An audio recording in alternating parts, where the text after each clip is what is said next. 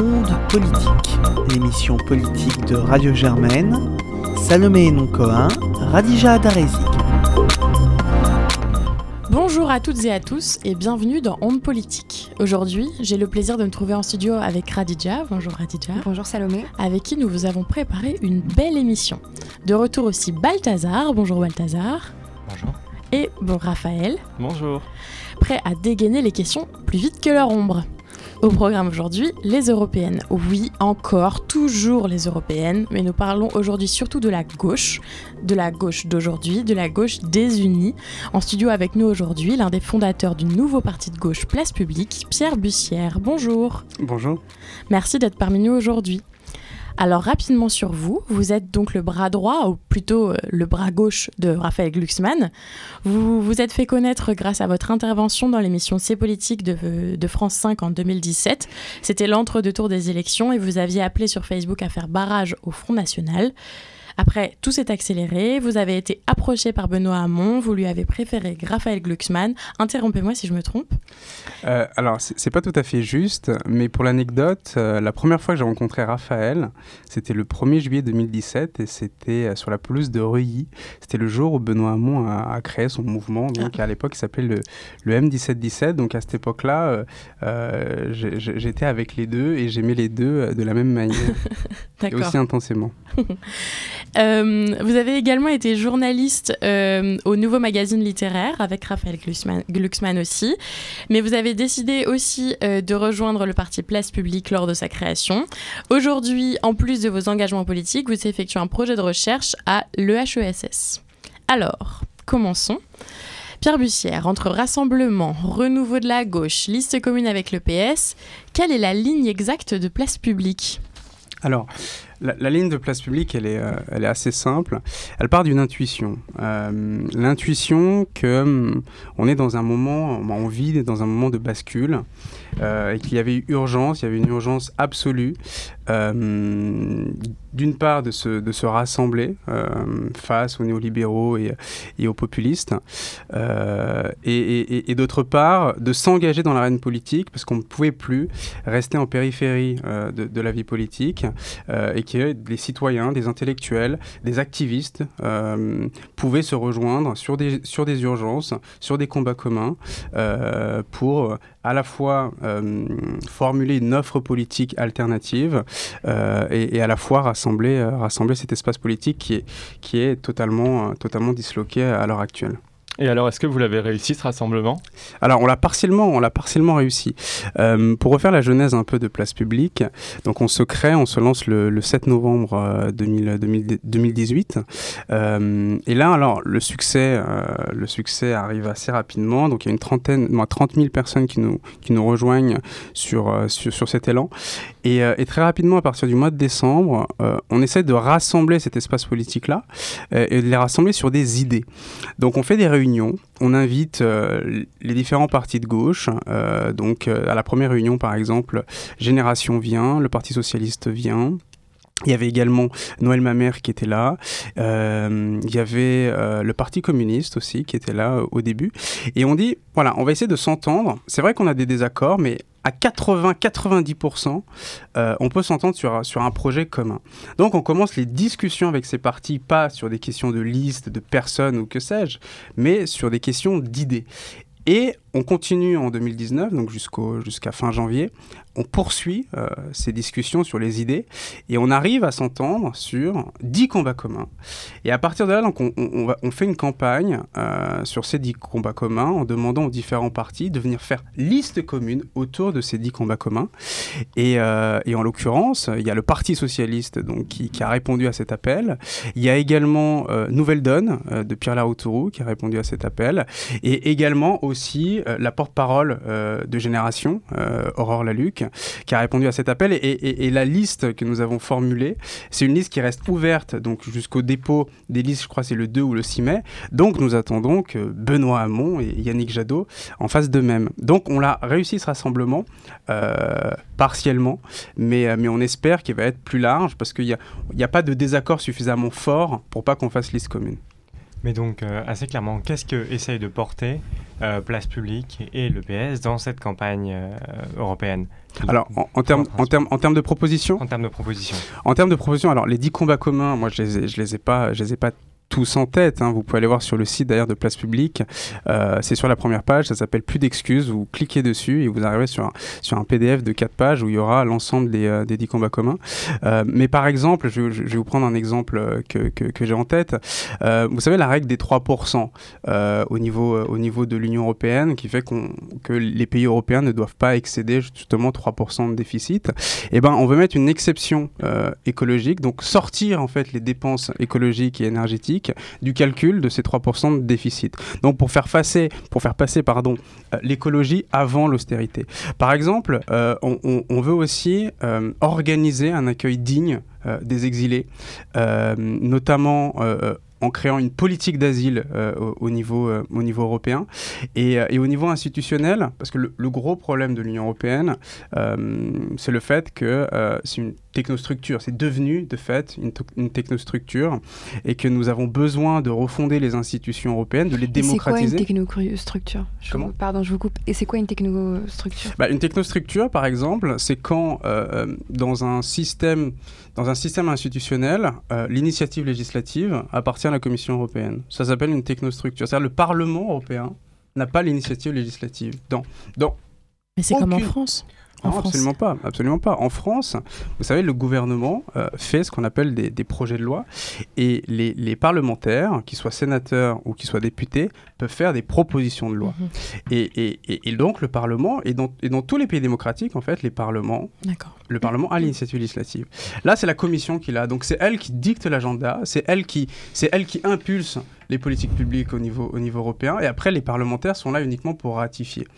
Donc donc c'est ça une technostructure. Et une technostructure, euh, euh, euh, cette technostructure, pardon, vous la retrouvez également au niveau de la Banque Centrale Européenne. La Banque Centrale Européenne, c'est exactement la même chose, c'est-à-dire on a considéré qu'il fallait qu'elle soit, qu'elle soit indépendante, mais, mais, mais, mais donc on se retrouve, on se retrouve avec des banquiers qui dirigent cette Banque Centrale Européenne, et sa composition même pose problème au niveau de la doctrine économique qui est portée au niveau de la BCE, mais également au niveau euh, euh, de, la pluralité. Il n'y a aucun syndicaliste, il n'y a, a, aucun il a aucune personne de la vie euh, d'ONG ou quoi à l'intérieur de cette BCE. Il n'y a que des banquiers. Donc nous, on pense aussi qu'au niveau institutionnel, au niveau de la de la BCE, au niveau même de la Cour de justice de l'Union européenne, il faut démocratiser, disons, ces indépendantes.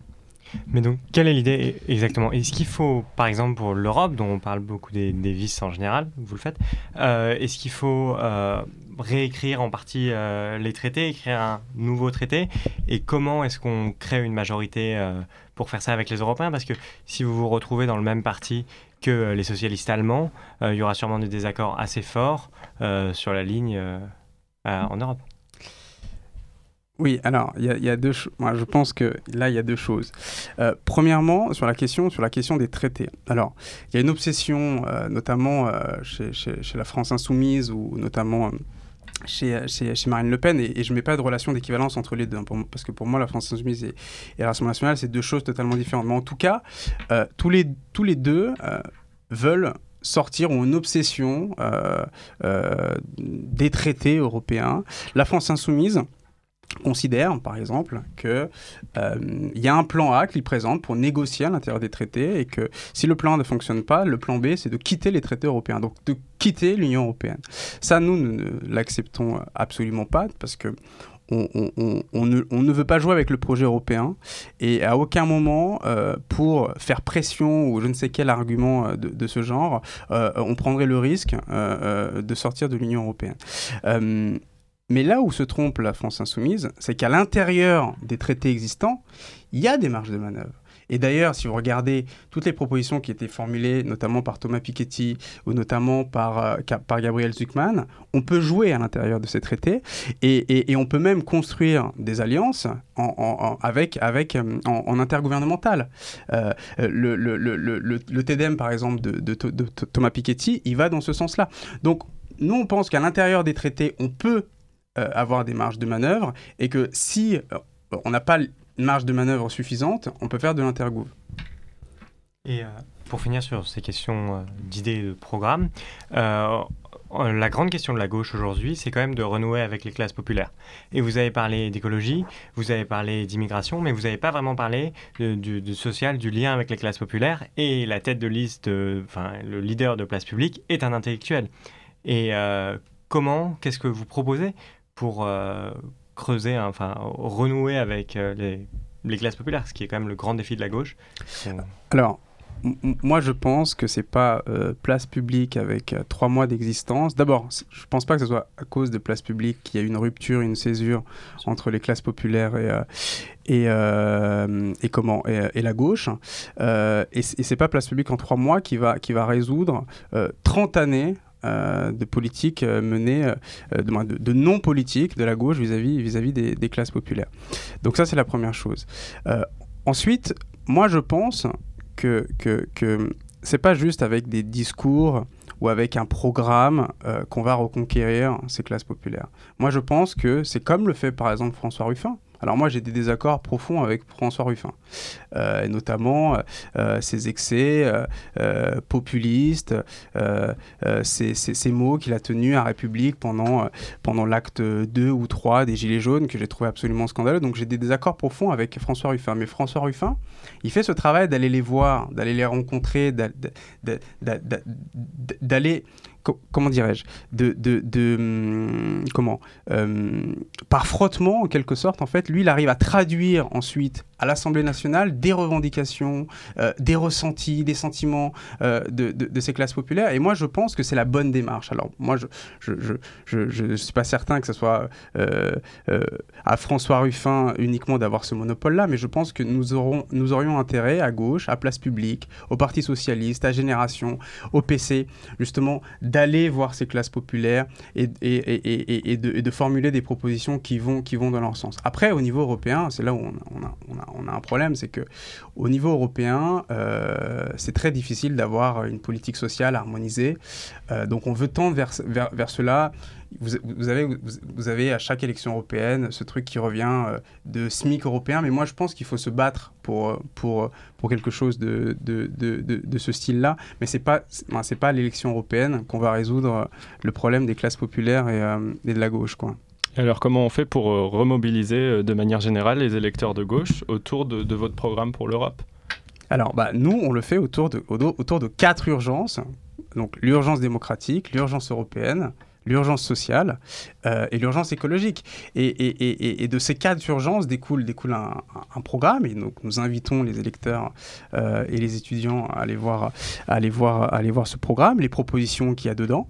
Euh, et à partir de là, on espère que ce, programme va, va susciter l'enthousiasme, l'adhésion du plus grand nombre. Donc, on, va aller sur le terrain. Là, on va avoir cette, cette semaine pour faire campagne, pour aller. Demain, on est à Clermont-Ferrand. La semaine prochaine, on est à Bruxelles avec Paul donc qui est le qui est le socialiste belge qui s'était opposé euh, euh, au, CETA et qui, là mène la tête, euh, tête de liste du Parti socialiste belge.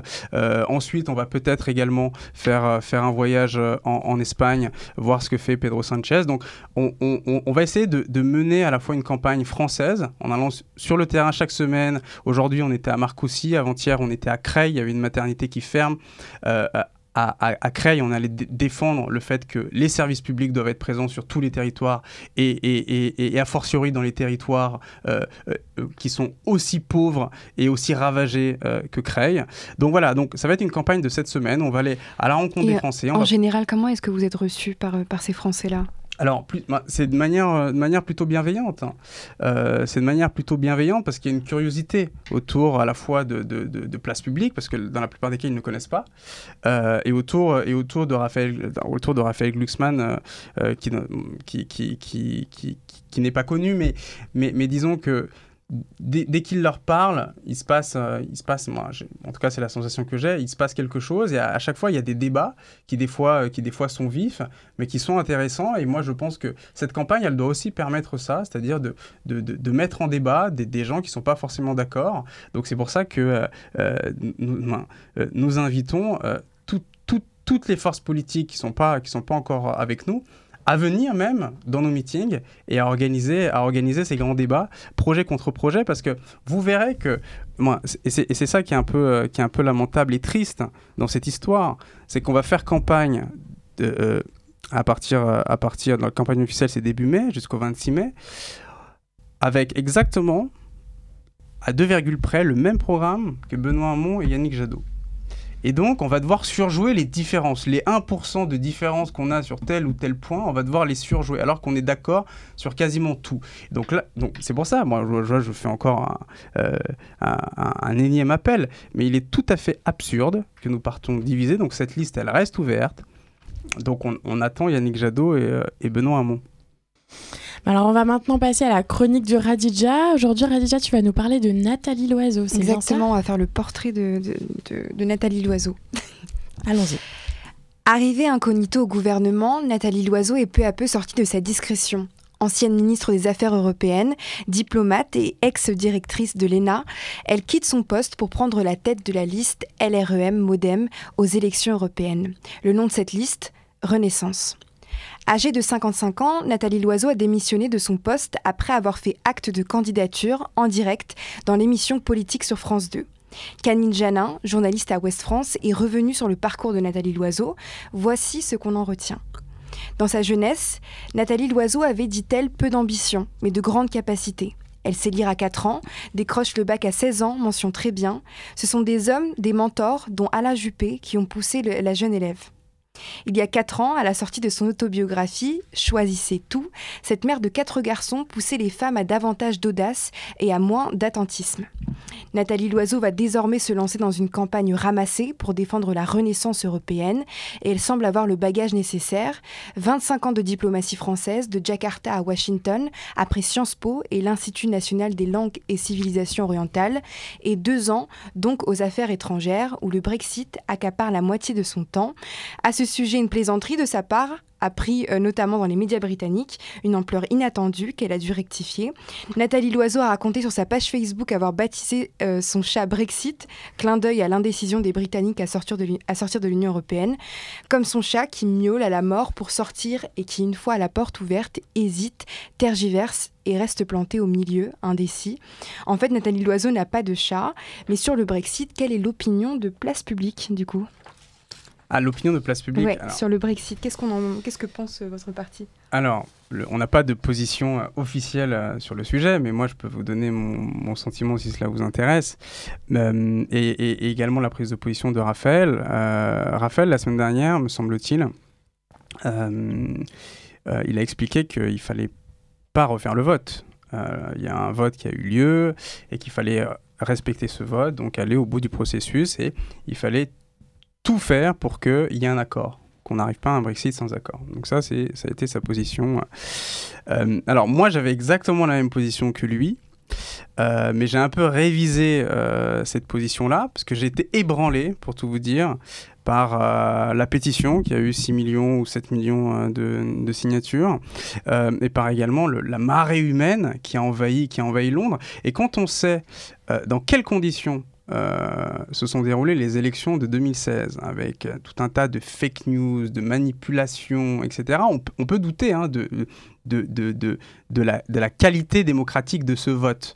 Euh, et compte tenu du fait également, et ça c'est une information que j'ai vue avant-hier, donc c'est le CEVIPOF, alors vous retrouverez le nom, mais l'équivalent du CEVIPOF euh, comme en, Grande-Bretagne, qui a fait cette étude, qui a montré que si on refaisait un vote euh, bah, c'était donc avant-hier, si on faisait un vote demain, euh, le Remain l'emporterait largement. Donc, donc ça, ça, ça, ça, interroge. Donc moi, je, je, révise un peu ma position initiale et je suis saisi d'un d'un doute, d'un doute, euh, parce que parce que parce qu'en fait, moi, je, si, j'étais britannique, je serais dans la rue. Et moi, j'ai des amis britanniques qui sont dans la rue. Et, euh, et j'aurais envie qu'ils puissent s'exprimer dans un cadre démocratique beaucoup plus, beaucoup plus sain, serein et, euh, et sincère que celui qui a été, qui a été proposé en 2016. Et euh, un cadre démocratique sain, euh, c'est celui de l'Europe, on y revient encore, avec euh, l'annonce de, la liste de places publiques. Et suite à cette annonce, il y a deux cofondateurs de places publiques qui ont décidé de quitter le mouvement, donc Farid Benlaga et Thomas Porcher. quelle est votre réaction suite à ces deux décisions? Alors, concernant la liste de places publiques, on n'a pas encore annoncé de liste parce que la, liste, elle va être soumise euh, au, vote, euh, au vote des adhérents de. Mais vous avez annoncé que vous feriez une liste commune avec le PS et d'autres partis de gauche Alors, euh, pardon de, de, de, réviser un peu ce que vous venez de dire. Précisément, ce qu'on qu'on a dit, c'est qu'on lançait une dynamique et que Raphaël Glucksmann et Claire Nouvian, donc, qui est la fondatrice de, Place Publique, allaient porter cette dynamique et qu'on a invité les autres partis à venir sur cette dynamique pour faire liste commune. À partir de là, le Parti Socialiste le lendemain a répondu à l'appel. Euh, il y a Nouvelle Donne qui a répondu, il y a Aurore Laluc également. Donc le Parti socialiste a euh, désigné ses candidats avant-hier. Nous, on va faire exactement ce même, ce même, ce même processus. Et après, vous aurez euh, fin avril la liste panachée. Mais on n'a pas voulu fixer de liste trop rapidement parce que l'idée, c'est que c'est une liste ouverte jusqu'au 2 mai pour laisser les places suffisantes pour Hamon s'il vient et pour Yannick Jadot s'il vient. donc ça, c'est la première chose. Ensuite, Thomas, euh, alors Thomas est fondateur du mouvement. Farid Benlaga ne l'est pas. C'est-à-dire Farid Belnaga, il est signataire du texte euh, de Libération qu'on a sorti. Il y a 21 mhm. personnes qui ont signé. Mais parmi les fondateurs de Place Publique, en fait, on est une dizaine. On s'est réunis à partir du mois de mai-juin 2018. Il y avait Thomas, il y avait Raphaël, il y avait moi. On était, on était une petite dizaine comme ça. Donc Farid Belnaga, il vient à Place Publique. La première réunion qu'il fait, c'est le 23 septembre. Donc déjà, dans le récit qu'il fait dans Libération, dans, dans le Nouvel Ops, c'est, il ment éhontément. Et, et, et ensuite, il ment éhontément euh, parce qu'il accuse Raphaël euh, d'avoir prononcé le fait que les Gilets jaunes étaient des fascistes et des lepénistes, ce qui est absolument faux ce qui est absolument faux. Et, d'ailleurs, Raphaël, publiquement, euh, vous pouvez regarder ses interventions à C'est à vous, fin décembre, etc., euh, il avait une attitude qui, était, qui, était, qui était plutôt bienveillante vis-à-vis vis -vis du mouvement au, mois de décembre. Donc, et Farid Benlaga, par ailleurs, que moi, j'ai plus vu depuis le mois de décembre 2018. Donc là, en, plus, je, je, je, je en fait, j'étais assez surpris euh, que des médias aussi sérieux que l'Obs et Marianne aient pu, publier, n'aient pas vérifié un minimum les dires, le parcours euh, et l'engagement de cette personne au sein, de Place Publique. Donc c'est une démarche individuelle pour nous nuire euh, et, je le regrette, mais j'ai pas d'autres commentaires à faire, à sur Farid. Après Thomas, il y, avait un désaccord Thomas, euh, comme, euh, comme il le disait, il y avait un, y avait un désaccord avec, euh, avec le fait qu'on laisse la liste ouverte à, aux partis allant du Parti Socialiste jusqu'à jusque, jusque Génération. Étant donné que le Parti Socialiste allait, allait venir, lui ne se sentait pas à l'aise, donc il y avait un désaccord idéologique. Et puis par ailleurs, il y avait il y avait aussi un, un, désaccord, un désaccord personnel. Donc Thomas, voilà, j'ai pas d'autres commentaires. juste, oui. Ce, désaccord questionne quand même, parce que Thomas, enfin, Thomas était pendant tout le mandat Hollande un euh, critique euh, assez fervent euh, de ce qui se faisait pendant le mandat Hollande, du CVCE, etc. Et au fond, même si le PS se veut changer, se veut avoir fait le droit d'inventaire, etc., etc., est-ce que, au fond, comme il dit, c'est pas redonner un cachet au, au PS de parti vraiment de gauche avant euh, qu'il ait en quelque sorte fait ses preuves. Puisque euh, c'est le, désintérêt euh, pour les, classes populaires de la gauche vient peut-être aussi, par exemple, de ce mandat-là, qui a mis à 6% dans l'élection présidentielle, le PS. Ouais, alors sur le, sur le 6%, mais là c'est peut-être mes réflexes immonistes qui, qui, reviennent, mais sur les 6%, moi je pense pas que ça soit, ça soit que ce soit uniquement le quinquennat ou uniquement... Euh, bon bref, en tout cas, les raisons du 6% ne sont pas uniquement liées euh, au quinquennat, parce que vous, vous souvenez que Benoît Hamon, à la sortie de, la primaire, en février 2017, était donné à 18% à deux points euh, d'Emmanuel Macron. donc il s'est passé quand même trois mois de campagne où, où, au final on se retrouve, on se retrouve à, à 6%. et notamment un certain nombre à la fois de, de trahisons, de mauvais choix aussi de de, campagne. Je pense que Benoît s'est trompé aussi sur un certain nombre de choses. Mais il y a une co-responsabilité là-dedans. Et, d'ailleurs, les électeurs de gauche, les 2 millions qui sont déplacés à la primaire, en mettant Benoît Hamon, en fait, il désavouait le, quinquennat Hollande. Euh, Olivier Faure, quand il fait son, inventaire critique, lucide, euh, sur la loi travail, sur la déchéance de nationalité, etc., là, aussi, moi, je, pense qu'il est, qu'il est parfaitement sincère et je pense que euh, le PS actuel n'est pas le PS de Hollande. Voilà. Donc, en, nous, on a demandé une clarification sur les idées les 10 combats communs, j'invite vraiment hein, vos auditeurs, et, si vous ne l'avez pas fait, à aller, les regarder, mais, que le PS ait pu signer un tel texte, que le Parti socialiste ait pu signer un tel texte, en fait, traduit justement le, changement de ce parti. Donc nous, on, on, on, nous c'est des engagements qu'on veut. Ils ont signé sur ces 10 combats communs. Donc à partir de là, on faisait sans exclusive. On a dit, nous, on voulait le rassemblement le plus large qui soit à gauche. Donc nous, c'était pas à l'exclusion euh, du Parti socialiste. Donc le Parti socialiste, d'ailleurs, était tout à fait ouvert à ce qu'il y ait Génération, Europe Écologie qui viennent on les attend toujours. Euh, on, les, attend toujours. Mais donc, mais donc voilà, moi, moi c'est sur, sur les engagements que je juge les personnes et pas sur ce qu'a fait François Hollande. D'ailleurs, vous noterez que, d'ailleurs, c'est un article du Monde qui est sorti hier ou avant-hier, en disant crise de nerfs au Parti Socialiste, parce qu'il y a une lutte interne assez féroce, parce que les, euh, à la fois euh, les Hollandais, euh, les Le Foll et compagnie sont totalement opposés au fait que Olivier Faure ait engagé le Parti Socialiste à la fois sur ce 10 combats communs et à la fois sur ce rassemblement avec, avec Place Publique. Donc ça marque bien une rupture quand même. Et alors pourquoi est-ce qu'on n'élargit pas le rassemblement? Vous n'avez pas parlé de la France insoumise, apparemment ça exclut, mais Europe Écologie Les Verts, pourquoi est-ce qu'ils vous rejoignent pas si vous avez les mêmes, euh, les mêmes combats? Alors sur la France insoumise, euh, sur la France insoumise en fait, euh, on a un désaccord à la fois de méthode, de stratégie. Et sur le plan A, plan B. Parce que nous, et, c'est la raison principale, hein, c'est que nous, on ne prendra jamais le risque de dilapider le projet européen. Voilà. Eux, ils, veulent prendre ce risque-là. Nous, on le prendra jamais. Euh, donc c'est pour ça qu'il voilà, y a un désaccord de fond. Euh, et c'est bien qu'il y ait deux offres à gauche différentes, euh, une beaucoup plus eurocritique, celle de la France insoumise. Et nous, et nous, justement, on est critique de l'Europe, mais c'est précisément, c'est par amour de l'Europe en quelque sorte. C'est par amour de l'Europe qu'on veut, qu'on veut, qu'on veut la changer. Donc, étant donné qu'on qu'on est en quelque sorte des, des, des, fervents passionnés de l'Europe, nous, on va pas jouer à la roulette russe avec le projet européen comme le fait la France insoumise. Ensuite, concernant le fait que, que, que Europe Écologie ne, ne rejoignent pas. Yannick Jadot, il a annoncé depuis, depuis le départ, hein, d'ailleurs, hein, là-dessus, il a une forme de cohérence. Hein. il a annoncé depuis, depuis euh, juillet dernier que quoi qu'il arrive, il irait seul. Quoi qu'il arrive, quoi qu'il arrive, euh, voilà, c'est euh, moi, il a même dit, moi, mon problème, c'est pas la gauche, c'est l'écologie. Voilà. Euh, et, en plus, maintenant, alors, on n'avait pas de désaccord de fond avec Yannick Jadot. Mais là, maintenant, on a, un désaccord de, ben, de, méthode et de stratégie également.